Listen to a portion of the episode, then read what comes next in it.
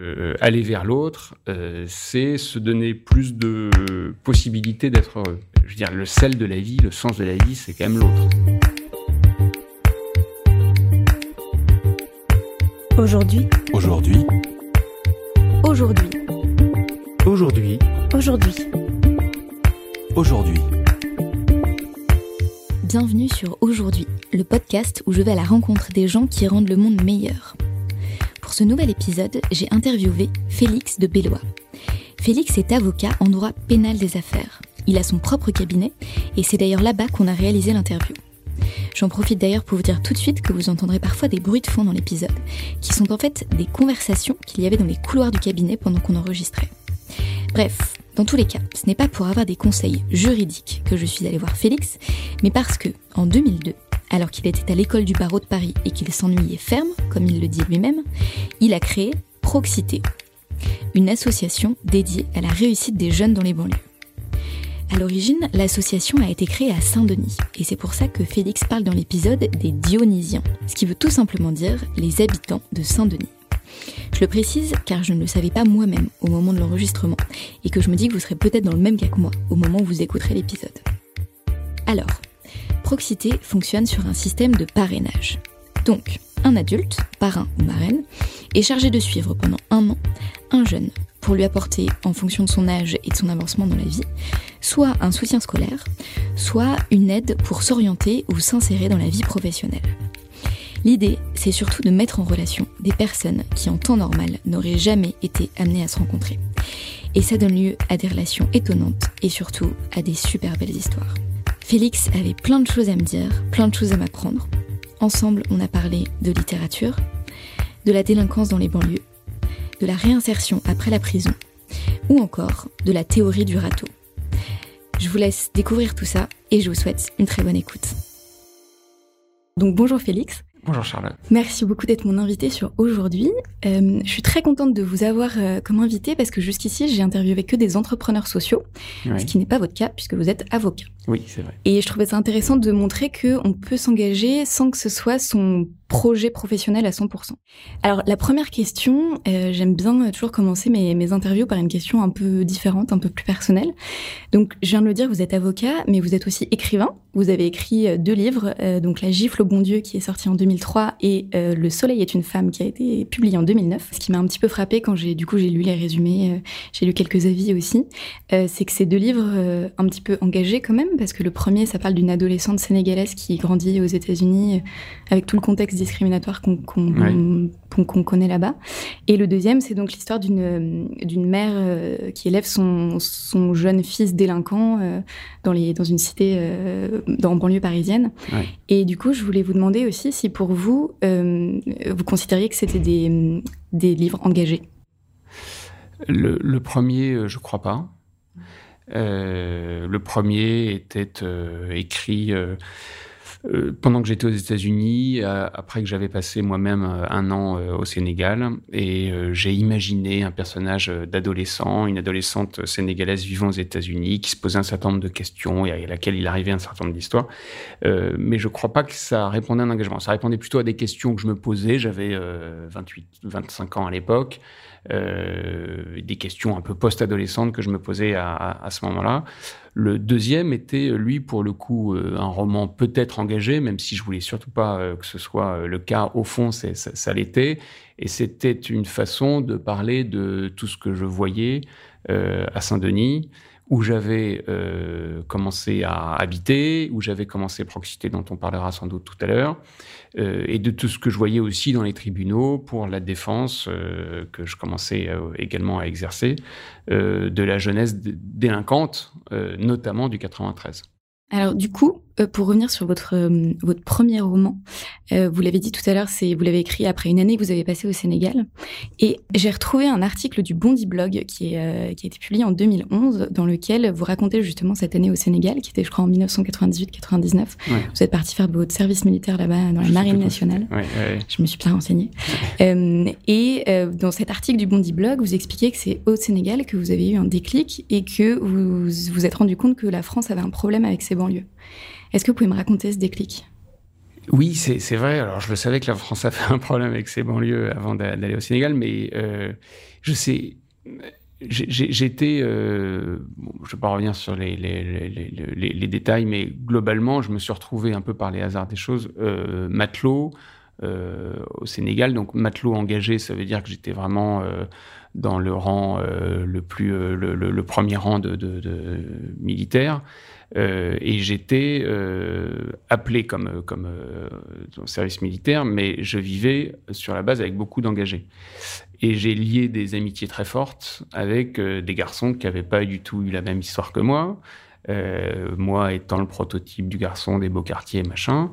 et là, je me retrouvais avec des garçons qui avaient grandi dans des quartiers souvent très difficiles. bon. Et euh, les, amitiés euh, fortes euh, qui se sont nouées à ce moment-là, plus tout ce qui se passait, quand on est à l'étranger, on voit ce qui se passe dans le pays de façon un peu différente, avec un miroir déformant de, ce qui se passe. Je ne peux pas vous dire s'il y avait des émeutes à ce moment-là, mais le sujet des cités était devenu un sujet récurrent dans les débats nationaux, ce qui n'était peut-être pas le cas dans les années 80. Là, c'était la fin des années 90. Euh, le film La haine était sorti. Euh, là, là, il y avait une angoisse euh, montante en France euh, que j'ai plus perçue depuis l'étranger, depuis le Sénégal. Je peux pas vraiment vous dire pourquoi sur le devenir de ces quartiers. Et moi, sans doute un peu naïvement. Hein, euh, je me suis dit, euh, alors je me suis pas dit que j'allais faire quelque chose, mais je me suis dit au départ que c'était quand même le grand problème de notre République, c'était d'avoir laissé euh, se, se, déployer ces enclaves autour des, de, de, nos grandes villes et notamment autour de Paris. Et à la fin du service militaire, j'étais très convaincu de l'idée qu'il fallait que je fasse quelque chose. Mmh. Je ne savais pas très bien quoi, mais j'ai effectué mon service militaire entre le moment où j'étais admis à, entrer à l'école du barreau et puis euh, l'école du barreau. C'est-à-dire que j'ai eu un an de réflexion avant d'entrer à l'école du barreau. Et donc, quand j'ai commencé l'école du barreau, je voulais absolument euh, essayer de faire quelque chose, je ne savais pas encore une fois quoi, euh, pour ces quartiers. Et je suis allé à Saint-Denis, je vous raconte du coup les histoires. Oui, allez-y. Euh, où j'avais une amie qui, qui, travaillait à la mairie et je leur ai fait mon petit speech en disant voilà, je suis étudiant en droit euh, à l'école du barreau. Je m'ennuie un peu à l'école du barreau, ça c'est le moins qu'on puisse dire. Euh, et si euh, je pouvais faire quelque chose pour la jeunesse de Saint-Denis, euh, les jeunes délinquants, c'était ma, cible en quelque sorte de, de Saint-Denis, je sais pas. Voilà. Et la mairie de Saint-Denis m'a parlé d'éducateurs de prévention de délinquance. Euh, qui étaient euh, affectés dans, dans, dans, des quartiers euh, autour du centre-ville de Saint-Denis, donc dans les quartiers dits de, de, de cité. Et je suis allé euh, les voir, les éducateurs de prévention de délinquance, donc ça s'appelle des éducs de prève. C'est des gens qui font un boulot très difficile, ils sont euh, ils sont au pied des tours, ils sont euh, dans les quartiers, ils sont euh, dans la rue, dans la vie euh, des gens. Ils essayent de repérer la, donc ça s'appelle prévention de délinquance. Hein. Ils essayent de repérer les jeunes qui sont en train de, de basculer ou qui sont en train de décrocher et d'établir des liens avec eux. C'est un travail de long terme pour tenter de construire quelque chose avec eux. Voilà, c'est le, le, le, carnet de route est très large. Euh, et j'ai créé des liens, euh, tout passe par l'amitié. Vous voyez, je vous ai parlé de mes amitiés au service militaire. Là aussi, euh, j'ai eu des, des, amitiés, notamment avec une, une certaine Zora. je ne sais pas si elle entendra, je pense pas, mais. elle était citée dans l'article du Bondi Blog aussi. Ah oui, elle citée Zora. Ouais, ouais. Mais c'était très important parce que Zora m'a fait confiance. les, les, jeunes m'ont fait confiance. Euh, eux trouvaient que je leur faisais confiance. Donc ça, démarré assez facilement. Euh, et j'ai donné des conseils euh, de base, parce que j'étais même pas avocat. Je pouvais pas les défendre au tribunal, mais j'essayais de leur dire voilà ce qui t'est reproché, voilà ce qui peut t'arriver, voilà ce qui peut. Voilà. Mais donc bah, concrètement, excusez-moi de vous couper, ça se passait comment? Vous les retrouviez dans une petite salle et vous leur donniez des conseils, quoi? Voilà. Avant qu'ils passent devant le juge oui, pour certains. J'allais au café, j'allais dans une petite salle, j'allais. Et du coup, euh, je c'est comme ça que je me suis retrouvé à aller dans des quartiers euh, où on va pas quand on est parisien, mm. euh, où, et même quand on est dionysien, si on est du centre-ville. je suis allé notamment dans les quartiers où j'ai fondé Proxité, qui est qui sont trois quartiers accolés les uns aux autres, Saucé, Floréal, La Courtille. Euh, et c'est là aussi là où j'ai imaginé mon, mon c'est le décor de mon deuxième roman, euh, puisqu'on en parlait tout à l'heure. et j'ai créé des liens comme ça dans ces quartiers, d'abord avec les éducateurs, puis avec les jeunes, puis, ça c'était très, très important, avec les mamans. Mmh.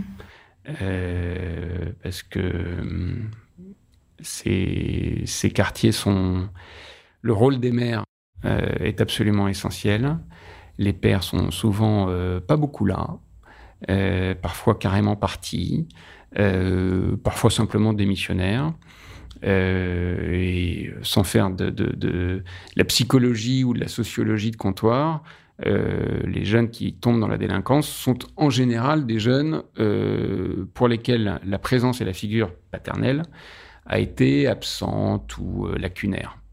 tout ça pour vous dire que, comme par hasard, c'est essentiellement avec des mamans euh, dont une certaine Nadia, qui euh, plus tard jouera un rôle important en proximité, que j'ai créé des contacts associés Floréal Courtier. À quel moment vous, avez fait le, chemin d'aller à Saint-Denis, en fait, tout simplement? Est-ce qu'il y a un jour en particulier ou un, événement un... Euh, je peux pas vous dire, je, je, je, m'en souviens plus très bien. Euh, j'avais envie de faire quelque chose. Je me disais où? Dans ma, dans tous les clichés de, du bourgeois. Euh, si on prend une ville euh, un peu chaude, on pense à Saint-Denis. Il se trouve que j'avais une copine qui travaillait à la mairie de Saint-Denis. Je lui en parle. Euh, elle me dit qu'il y a tel service qui peut me rencontrer. Mmh. Je vais les voir. Je leur dis voilà qui je suis, voilà ce que je fais. Voilà, et ça, ça, ça, ça démarre comme ça. Alors ça, c'est pas le début de Proxité, mmh. c'est le début de, de votre mon histoire à Saint-Denis. Euh, qui a ensuite été interrompu parce que je suis parti travailler à Atlanta aux États-Unis où j'ai écrit donc le, le, premier, livre. dont on parlait tout à l'heure. Euh, avec une année d'interruption de mes activités euh, dionysiennes, mhm.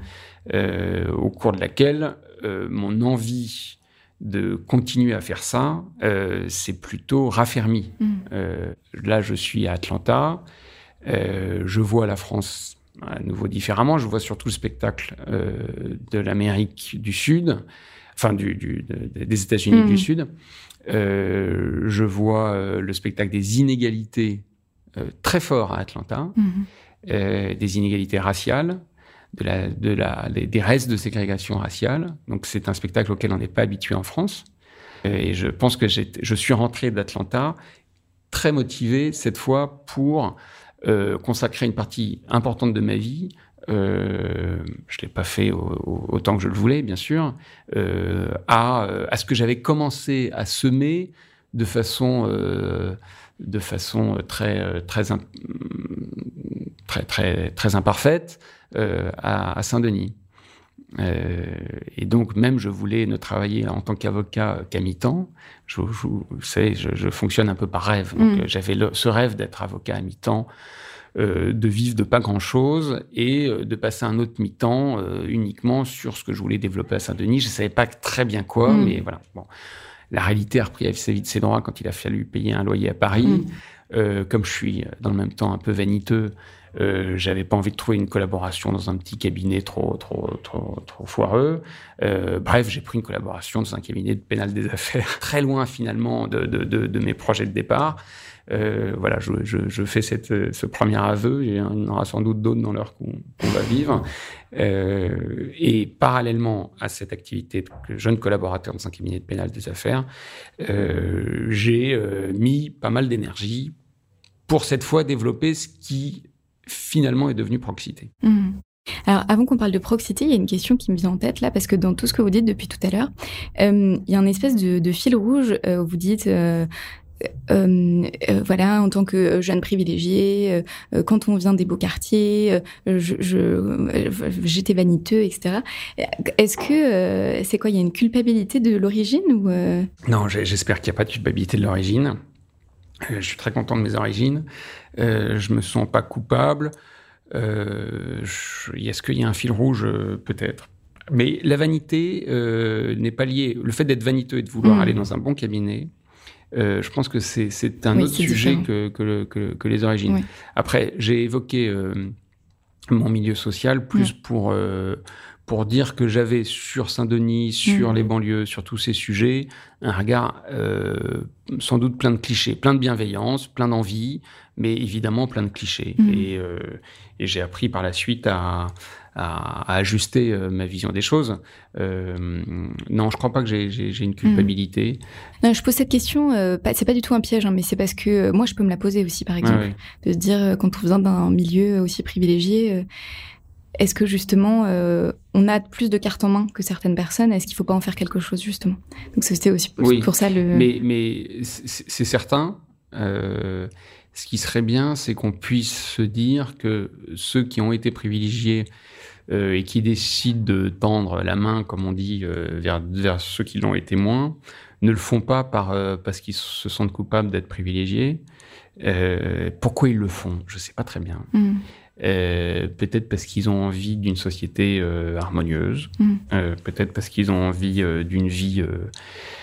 je veux dire, le sel de la vie, le sens de la vie, c'est quand même l'autre. Hmm. Euh, sinon, on s'ennuie. Euh, Comment ça?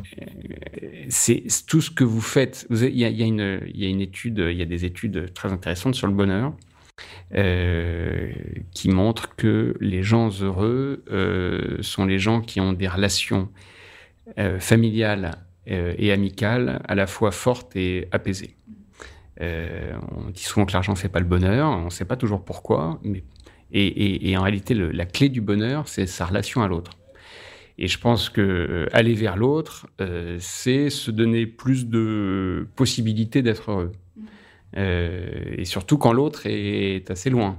Quand l'autre est votre collègue de bureau ou quand l'autre est le beau-frère de votre belle-sœur, bon, c'est bien d'aller vers l'autre, mais on y est un peu, un peu forcé.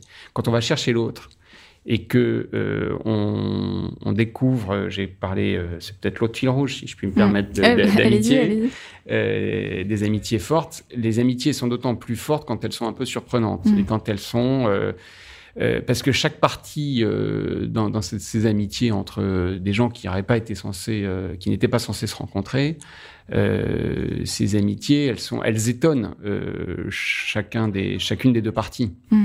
Euh, elles étonnent et elles ravissent parce qu'on est, on est, on est heureux de se sentir amis, de se sentir proche sur plein de choses, alors même qu'on pensait, la société étant fabriquée telle qu'elle est, qu'on n'allait pas pouvoir être amis. Mm.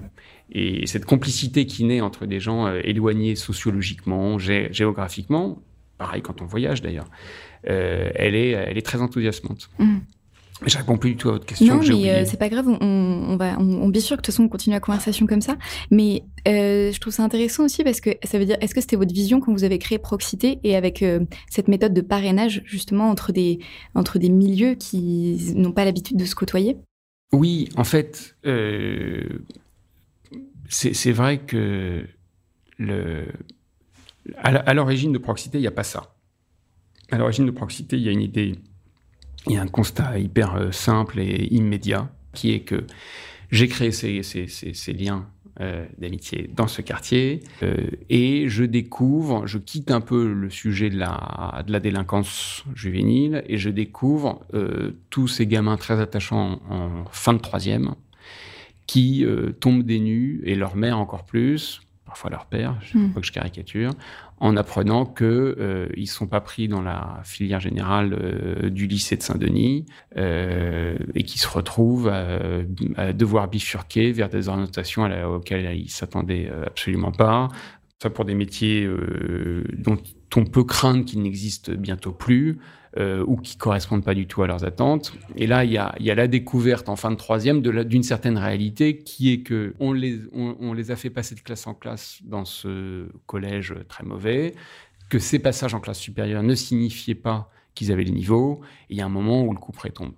Et je me rends compte dans le même temps que euh, dans la ville de Saint-Denis, il y a beaucoup d'initiatives pour le soutien scolaire en primaire.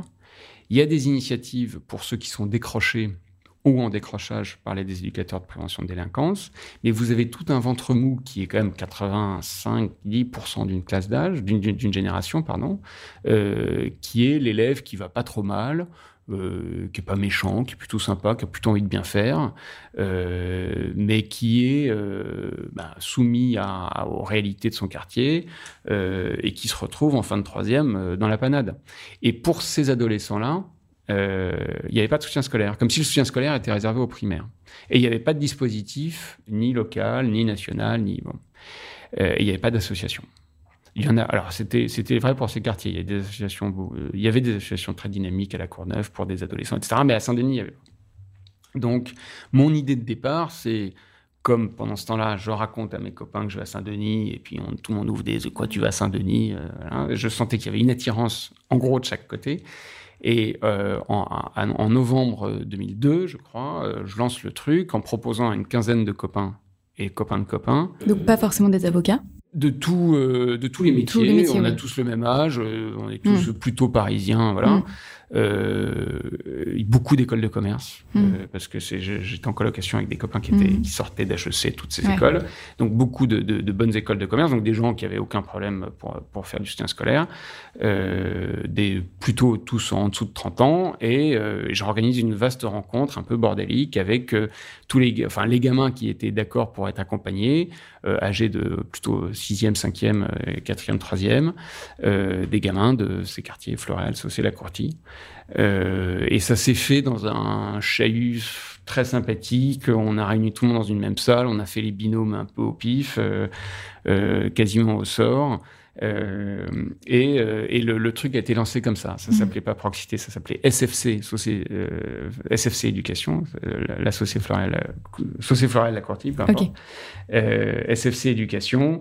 Et, euh, et, voilà, on a lancé le truc comme ça. Mmh. Nadia, euh, qui était une maîtresse femme, euh, de, une figure importante de ce quartier, était présidente de, de, de, de cette association. C'était une maman, Nadia. Hein, voilà, c'était une maman, pardon, excusez-moi. C'était une maman.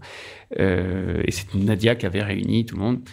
Et voilà, on a gens comme ça les, les, les, énergies, les compétences. J'ai monté le truc. il n'y avait pas encore du tout cette idée de parrainage, de tout ça. C'était vraiment, on donne un coup de main, aide au devoir. Mmh. Parce que l'idée, c'était quoi derrière? C'était d'insuffler une égalité des chances? Euh, Franchement, vous allez être déçus, mais je, je, je réfléchissais pas, euh, c'est toujours pas le cas, euh, comme ça. Moi, je, mm. je, je, voyais un besoin ponctuel, précis, mm. euh, dans, une certaine, dans un certain lieu, à un certain moment, et je voyais que je pouvais faire quelque chose en agrégeant, en mettant ensemble les gens. Après, je suis, je suis assez rêveur, donc quand je fais un truc, j'imagine tout de suite le machin qui va devenir énorme. Euh, euh, et, du coup, très vite, je me suis dit, il faut que Proxité soit nationale à une époque où il y avait, euh, parce que après les, enthousiasmes du début, il y a eu une période beaucoup plus difficile les deux années suivantes. Il y avait, je sais pas, peut-être huit, bénévoles à tout casser au bout de, au bout de deux ans. et je croyais encore dans ma tête que Proxité pouvait devenir un grand machin national. Donc, euh, il y a, y a ce mélange. quand même devenu, non? Ben, Ça l'est devenu, mais beaucoup plus tard. Enfin non, ça n'est pas encore, c'est pas encore national, mais euh, il y, a, y, a, y, a, un mélange de euh, comment dire. Euh, il faut à la fois euh, il faut à la fois rêver pour, mm. pour faire des choses, parce que c'est quand même le moteur. moi, quand, je, quand je, je, je, me lance dans un livre, je m'autorise à penser qu'il aura le Goncourt. Puis le livre se vend à 800 exemplaires. Euh, quand je me lance dans un cabinet d'avocat, je m'autorise à penser que ce sera euh, le meilleur cabinet. Et puis le cabinet a une vie convenable, mais c'est pas le meilleur cabinet du monde. Et quand je lance Proxité, euh, je vois tout de suite un truc, national. Là, c'est un, aveu que je vous fais. Donc je rêve. Sans ce rêve, je ne sais pas si j'aurai la même énergie. Le rêve ne devient jamais réalité. La réalité, elle est beaucoup plus médiocre, difficile en tout cas beaucoup moins glorieuse. Et euh, je vais citer ma femme, Aurore, que j'ai rencontrée euh, par proxité, puisqu'elle faisait partie du premier groupe euh, d'amis, amis d'amis, c'est comme ça que je l'ai rencontrée, qui a, qui a constitué proxité. Euh, elle me dit, pour synthétiser mon, mon, mon propos, c'est elle qui m'a dit que la déception était plus facile à vivre que la frustration. Et c'est vrai que quand on fait, on agit, on est déçu parce que c'est très loin de ce qu'on espérait, mais au moins on a agi. Et, la déception n'est pas une chose. Euh, la déception, on, l'encaisse et puis on rebondit. Euh, et peut-être que la frustration, qui est le fait de ne pas faire, euh, est, un poison plus lent, moins moins frontal, parce qu'il n'y a jamais un moment où on constate l'échec. Euh, mais c'est au bout d'un, au bout du bout, on se dit merde, j'ai pas fait. Voilà.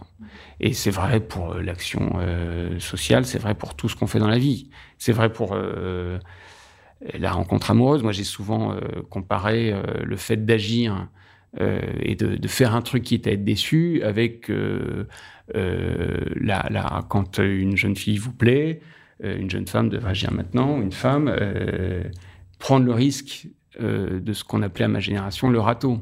Hmm. Euh, si vous prenez jamais le risque du râteau, euh, vous séduisez jamais une femme. Et, or, quand vous prenez un râteau, c'est désagréable.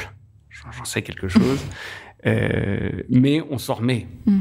On s'en remet. Et puis parfois, il faut prendre un, deux, trois râteaux pour réussir à, à séduire la dite femme. Donc voilà, c'est de, de, la théorie du râteau, la théorie de la déception qui vaut mieux que la frustration. Euh, tout ça pour vous dire quoi C'est pas grave, vous me dites plein de choses, je, mais c'est très bien. Euh, je, je, voudrais aussi vous interroger sur euh, votre cause, parce que je me rends compte aussi, euh, là ça fait quand même pas mal de personnes que j'interviewe, et à chaque fois il y a quand même euh, une cause en particulier. Les gens se choisissent une cause. Et du coup, on le voit dans vos livres, je sais aussi qu'en tant qu'avocat, vous êtes assez engagé contre le, le contrôle au faciès. Je me demandais si votre cause, c'était la lutte contre les discriminations ou si c'était une autre cause. Ma cause, euh, je pense qu'elle est, euh, indépendamment de la question des discriminations, même si elle l'englobe, euh, elle est sur la façon dont la société française peut continuer à vivre de façon harmonieuse et unie, ou se mettre à vivre de façon harmonieuse et unie, euh, dans euh, les circonstances euh, qu'on connaît depuis un demi-siècle d'un renouvellement profond par l'immigration de, de la sociologie française. Pour moi, depuis le début, la, réalité du changement de la population française est là. c'est comme ça. Et, il ne s'agit pas de laisser euh, de côté euh, tous ceux dont euh, on a demandé aux parents, aux grands-parents de venir, parce que ça, ça, ça, nous allait bien. Tous ceux qui viennent encore, pour toutes les raisons qu'on sait, malgré notre résistance, ils sont là. ils sont français depuis les uns ou les autres, une, deux, trois générations maintenant, même quatre. Mmh. et on continue à les renvoyer à, à ses origines. Voilà, donc c'est ça ma cause. Euh, est-ce que c'est les inégalités? Est-ce que c'est les discriminations? Je ne sais pas. Tout, tout, tout, tout ça, c'est. Euh... C'est créer de la cohésion du coup entre les populations. Oui, c'est créer, créer un, créer de la cohésion, créer. Euh, euh, je sais pas comment dire autrement que par des mots évidemment un peu, un peu, un peu convenus, mais créer des liens créer des liens. Est-ce que vous saviez pourquoi cette cause vous touchait en particulier? Non. Vous sauriez pas d'expliquer Je peux pas vous dire. Euh, je me suis, j'ai parfois pensé que, euh, mais je dis ça pour rigoler, hein, mais si, si on se réincarne, j'ai sans doute vécu euh, dans d'autres vies, euh, dans des pays euh, au Maghreb ou en Afrique noire, parce que je, je, je, me sens bien dans ces pays. C'est un truc bizarre. Mmh. Non, mais c'est marrant. Ok. Presque comme si c'était inné, quoi. Donc c'était en vous, vous étiez né avec ça, quoi. Oui, oui, oui. Et puis, oui, oui, je sais en pas. En étant sensibilisé à justement cette envie de, de créer la cohésion et de. Oui, oui. Non, mais c'est un peu bizarre ce que je vous dis. Mais non, je trouve ça super intéressant. Vous êtes la première personne qui me dit ça et je pense que ça peut être une explication euh, rationnelle, aussi je irrationnelle. je me sens bien dans ces ambiances-là. Oui, oui. Je me sens bien de... dans l'ambiance urbaine. Mm, mm. Euh, vous vous sentez bien à Saint-Denis Je me sens bien à Saint-Denis, je me sens bien à Marrakech, mm. je, je, me sens vibrer au, Caire, euh, voilà. Alors c'était vrai que maintenant peut-être que c'est des villes qui me fatigueraient. Maintenant je me suis, j'ai vieilli, je me suis embourgeoisé, mais euh, ouais. C'était très, très vrai à l'époque. Et alors, du coup, euh, est-ce que vous avez, vous avez voulu devenir avocat pour défendre aussi, euh, pour être cliché, la veuve et l'orphelin? Ouais, non, je crois pas. Je voulais, je sais pas, j'ai fait du droit parce que j'étais pris dans aucune, aucune autre filière. Euh... Donc c'est pas forcément lié pour vous à votre engagement, à, votre, à la cause dont on parlait juste avant, qui était créer de la cohésion. D'accord. Non. Et, et, et j'ai assez vite fait le choix mm. de séparer les choses.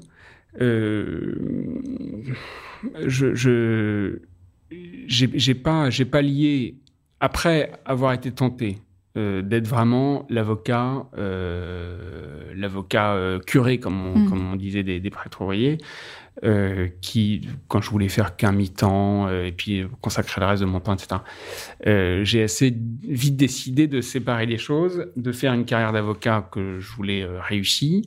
Euh, avec euh, tout ce que implique une carrière d'avocat, c'est-à-dire euh, trouver des clients, les facturer, trouver des causes intéressantes bien sûr, mais aussi s'attacher à une clientèle d'entreprise, etc. Et, vivre, et si possible, vivre convenablement de ce, métier. Et une frontière avec mes activités à côté, essentiellement proxité.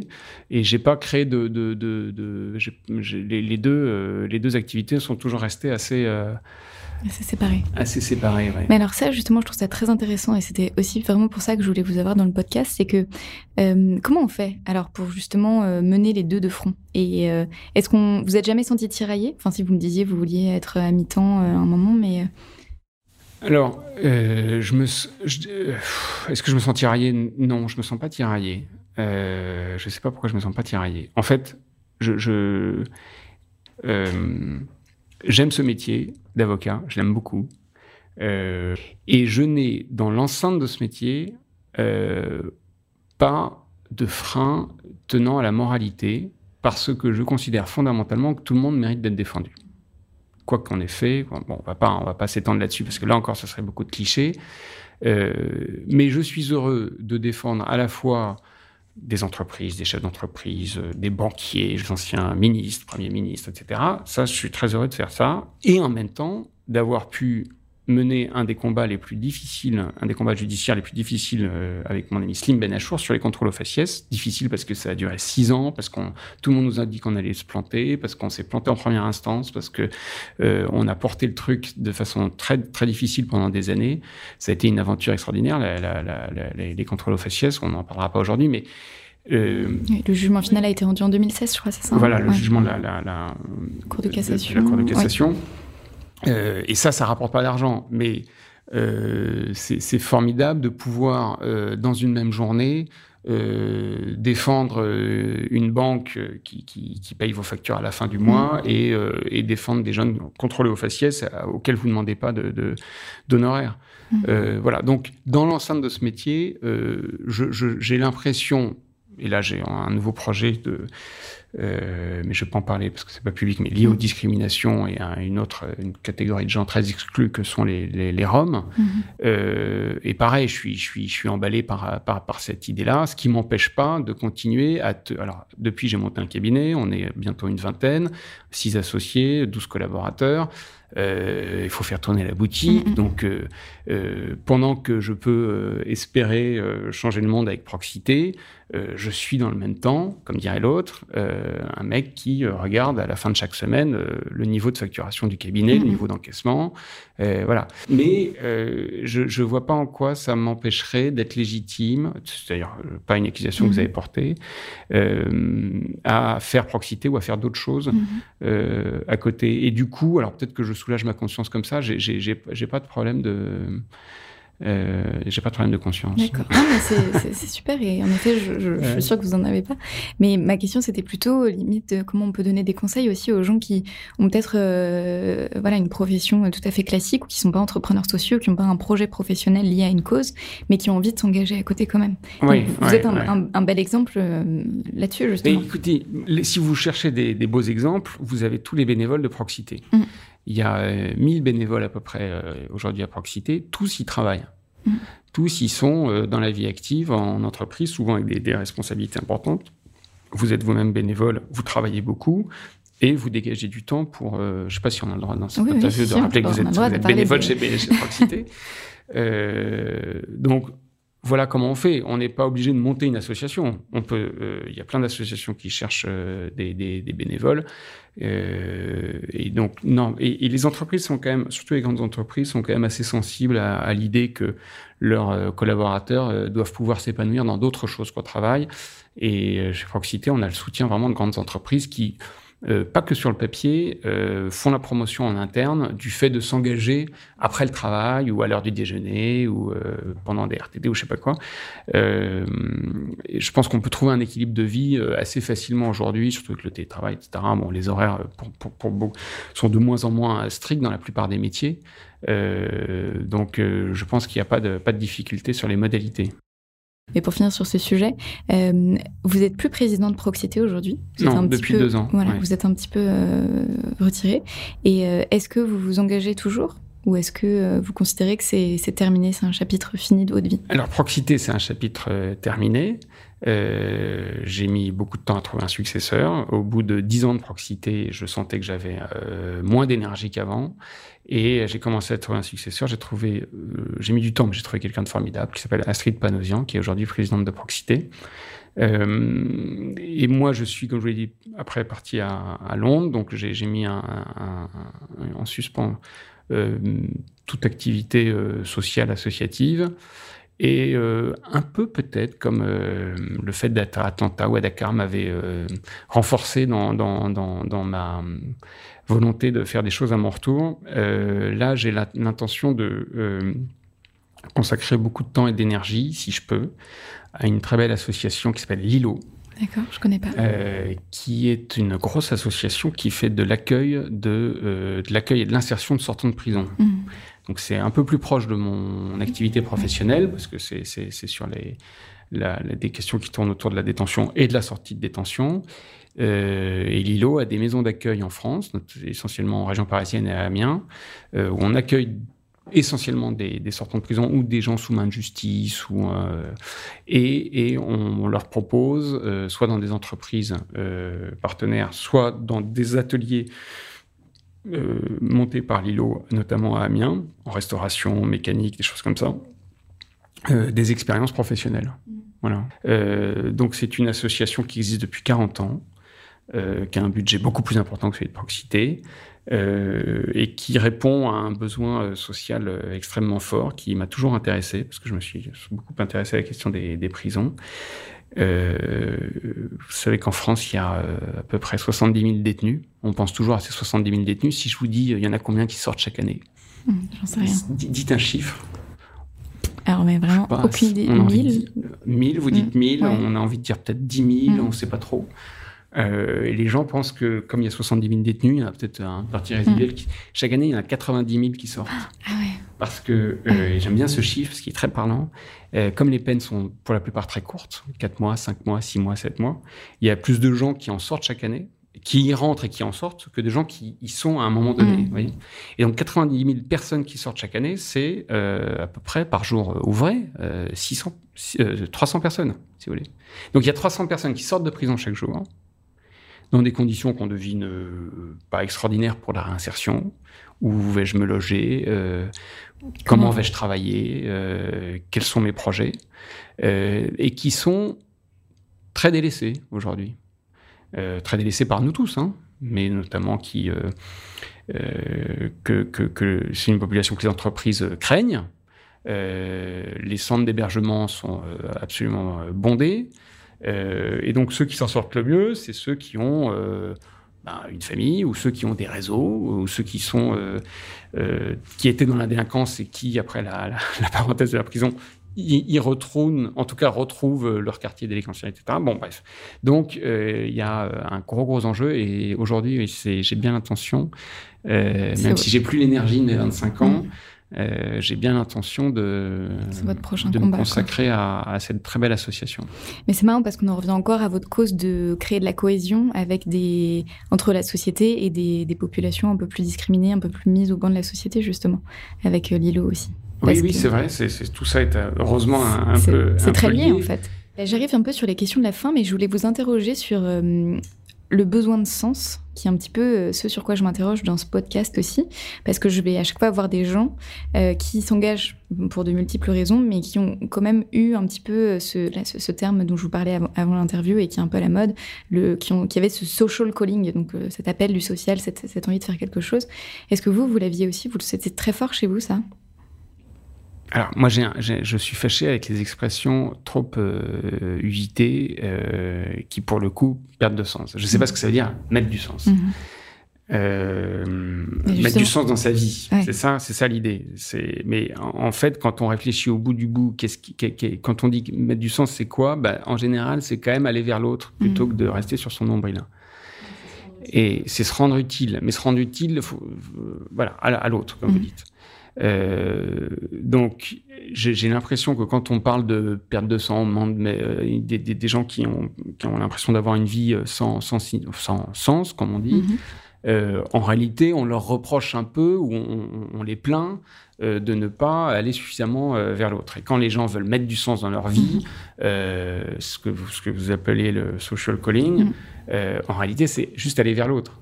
C'est quand même ça. Et ça rejoint ce que je disais tout à l'heure sur le, fait qu'on on est des animaux sociaux et qu'on a besoin, pour donner du, sens. du caractère à sa vie. Non, mais je veux dire, je cherche autre chose que du sens, mais, mais pour, pour, pour se sentir pleinement vivre et pleinement vivre dans son humanité, euh, dans tout ce qu'elle a euh, de plus terrible et de meilleur, et eh ben, il faut aller vers l'autre, parce que sinon, vous vous, vous, vous, réduisez à votre petite personne et, on décrépit. Mmh. Ok. On oui, mais euh, il y a aussi certaines personnes qui peuvent se dire aller vers l'autre, mais ça peut être aussi par exemple la cause des animaux. Donc dans ce cas, est-ce que c'est l'autre Ah oui, j'y ai pas pensé, mais je suis trop ethnocentré pour penser aux animaux quand je pense. non, mais ou, ou, ou vers l'environnement d'ailleurs qui est, enfin, tout ça, c'est des êtres vivants d'une manière générale. Mais euh, donc c'est pour ça que je fais. Mais c'est intéressant de voir qu'en fait vous, la, la, définition que vous donnez à mettre du sens, c'est euh, aller, enfin, créer du lien social en fait. Non, mais c'est une bonne remarque. C'est vrai que sur l'environnement, là, je suis, euh, je sèche. Non, mais. non, mais c'est. alors, on peut dire que l'environnement, le but de l'environnement est de, sauver la planète et donc l'humanité. Oui. mais, Complètement. Oui, oui. C'est vrai, vous avez raison. Euh, alors, c'est aussi le moment que je choisis pour vous poser une question rituelle maintenant. Alors, je vais utiliser encore une expression usitée. Vous n'avez pas aimé ça. Euh, je, la, pose à tous mes invités. Est-ce que vous vous dites, ou est-ce que vous avez dit un moment que vous changiez le monde? Non. Jamais. Non, non, jamais.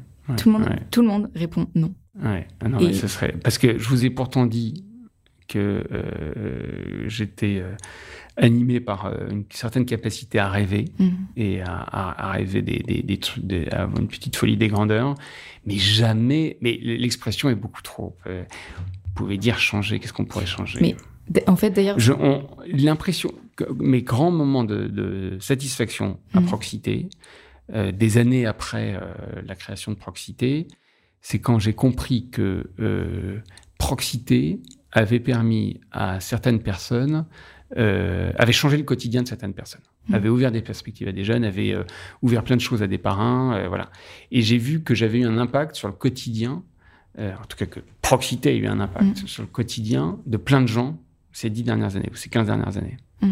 Et donc là, mes, mes, mes instants d'autosatisfaction de, de, ou de, de, de gloire, d'égotisme, je me dis, j'ai changé le quotidien de plein de gens. Voilà.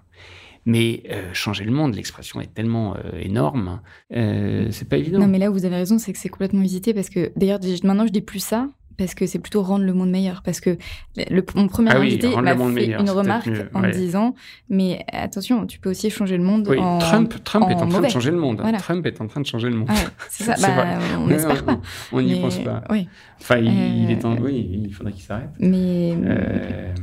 Enfin voilà, mais ça c'était la, la, Rendre le monde meilleur. Rendre le monde meilleur. Ben, rendre un tout petit monde minuscule euh, autour, autour de soi meilleur, euh, oui peut-être. Hmm. Quel conseil vous pourriez donner à euh, une personne qui aurait envie de s'investir dans un projet pour donner du sens hmm. et qui hésiterait? Est-ce que vous aurez des conseils à lui donner? Vous qui vous êtes lancé, vous qui n'avez pas attendu demain justement. Euh, alors, si cette personne a envie de lancer quelque chose de nouveau, euh, je lui, mon seul conseil, euh, en lien avec ce que je vous disais tout à l'heure, c'est de ne pas se poser trop de questions et d'y aller. Alors pour y aller, il faut faire quoi? Il faut avoir un surmoi pas trop développé, ne pas voir la liste des, des, des obstacles euh, et rencontrer des gens et parler de son projet et réunir des gens parce qu'en fait un projet euh, associatif c'est que de la réunion de gens, hein. Mm. C'est- ce n'est que ça. Et donc euh, convaincre euh, et, euh, et se lancer. Mm. Euh, voilà. Et rêver grand. Que vous Et, et rêver grand. Alors, je suis pas sûr que ce soit un moteur absolument essentiel. Euh, ce qui est certain, enfin, c'est un moteur qui m'est propre, mais ce qui est certain, c'est que il faut pas, euh, faut pas avoir de frein à l'action. Et pour pas avoir de frein à l'action, faut avoir un mélange euh, d'ambition euh, et d'humilité, euh, parce qu'il faut accepter euh, le râteau, comme je disais tout à l'heure, Mhm. l'échec. Donc, euh, une espèce de, de psychologie qui fait qu'on on agit, on avance, euh, on accepte euh, voilà, les, les, les, les-. Euh, si on n'a pas ces qualités-là, ou si on ne se sent pas l'envie de monter une activité nouvelle, ce qui est tout à fait honorable, euh, ben, je pense qu'il y a tellement de façons de, de, de, de donner du sens, pour reprendre notre expression, à, à sa vie, grâce à une, une offre associative euh, quand même pléthorique. Euh, là, je, je, je pense qu'il n'y a pas d'excuse euh, dans la société d'aujourd'hui pour ne pas agir. Est-ce que vous pensez que tout le monde devrait avoir une cause En parlant de ça? Non, je pense que il y a. C'est plus facile d'avoir une cause quand euh, tout va bien dans sa vie personnelle. Mm. Euh, je pense qu'il y a et, et à l'inverse, les gens qui se donnent des causes pour échapper à leurs propres problèmes en général ne font pas des très bons altruistes. Euh, il faut avoir réglé ou il faut pas avoir trop de problèmes euh, avec soi-même ou sur soi-même, ni des problèmes matériels évidemment. Quand euh, votre grande angoisse c'est de pas finir le mois, euh, il s'agit pas d'aller faire euh, du bénévolat pour je ne sais qui. Il faut il faut faut, faut s'occuper de soi-même, faut s'occuper de ses enfants, Mm. faut s'occuper de donc euh, euh, cette envie de donner du sens, c'est quand même euh, c'est quand même, pardon pour l'expression, mais c'est un peu pour les enfants gâtés, Mm. gâtés par la vie. Il y a aucun Mm. aucun Mm. reproche là-dedans, euh, dont nous faisons partie. Euh, c'est quand on a été ou quand on est gâté par, par la vie qu'on peut, qu'on peut avoir envie de faire autre chose que tout ce que nous a déjà donné la vie qui est énorme. Quand on vit dans la difficulté, l'angoisse, il y a des gens qui sont très très angoissés, indépendamment des questions matérielles. Il y a des gens qui sont psychologiquement, euh, voilà, qui ont plein de freins psychologiques. Je pense qu'il faut d'abord travailler sur soi-même pour ensuite euh, songer à, à aller vers les autres ou une cause, Mm. pas forcément altruiste, mais qui peut être l'écologie, comme vous le disiez. Bah, Ça, c'est intéressant. Donc, ça veut dire que pour s'engager, il faut aller bien.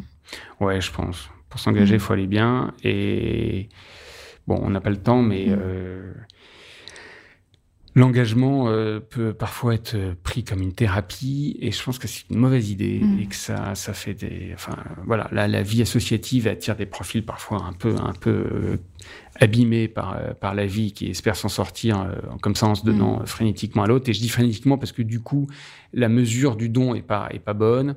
Euh, vous avez des gens qui, se, qui, qui, qui, qui dramatisent tout, euh, n'importe quoi. euh, Un, je sais pas, un gamin qui arrive en retard, un truc. Euh, Enfin, je donne des exemples idiots, mais Mm. c'est pour dire qu'il faut, il faut être pour, pour bien se donner ou donner du temps à l'autre. Oui, il faut, faut, faut être, faut aller plutôt bien dans sa propre Mm. vie, sinon c'est compliqué. Mm. Il faut pas trop attendre de l'autre aussi, à qui on donne. Il faut, bon, voilà. Ok. Et du coup, une dernière question. Qu'est-ce qu'on dit aux gens qui auraient envie de s'engager pour Proxité? Alors, on leur dit d'aller sur le site Euh, que tout est tout est expliqué, tout est tout est euh, assez facile. On a, on- selon l'endroit où on habite, où on travaille, euh, on peut choisir l'antenne avec laquelle on pourrait agir. Et alors, je, je vous dis, je suis plus président depuis deux ans, mais j'ai cru comprendre qu'il y a encore des listes d'attente, donc des gamins, des filles qui sont en attente de parrain dans euh, toutes les antennes, euh, en Ile-de-France, euh, à Toulouse, euh, à Lille, etc. Toutes les antennes qu'on a ouvertes euh, ces dernières années. Mm. Et du coup, oui, je- moi, je peux témoigner d'ailleurs en tant que, avec mon expérience personnelle, que c'est euh, absolument génial de devenir euh, parrain ou marraine. euh, donc c'est vrai que c'est des super moments. Donc n'hésitez pas à y aller. Voilà, n'hésitez pas. Proxité.com. Voilà. Merci beaucoup, Félix, pour cet échange. Merci Charlotte. Au revoir. Merci beaucoup à Félix d'avoir été mon invité sur Aujourd'hui. J'ai mis toutes les informations sur Proxité et les références qu'on a évoquées dans la description de l'épisode. Vous pouvez aussi tout retrouver sur le site aujourd'hui-lepodcast.com, tout attaché, tout en minuscule, ou encore sur nos réseaux sociaux. J'espère que cet épisode vous a plu. Si c'est le cas, le- les autres devraient vous plaire aussi parce qu'il y a plein d'invités géniaux qui arrivent, des humoristes, des journalistes, des entrepreneurs aussi quand même. Bref, j'essaye de ratisser un peu large pour comprendre toutes les formes et toutes les raisons qu'on a de s'engager. Si ça vous intéresse, sachez aussi que l'émission est produite par Canard et Compagnie, une agence de production de contenu que j'ai cofondée en 2015. On fait des vidéos, des photos, du texte et même du motion design, mais c'est vrai qu'aujourd'hui est notre premier podcast. Donc si vous aimez le concept, n'hésitez pas à nous le dire en laissant une note ou un commentaire, en nous écrivant sur les réseaux sociaux ou sur le site, et surtout en vous abonnant sur votre application de podcast. C'est ce qui nous aide le plus et c'est surtout ce qui vous permettra de savoir quand un nouvel épisode sera sorti. En attendant, je vous dis mille merci et à très vite.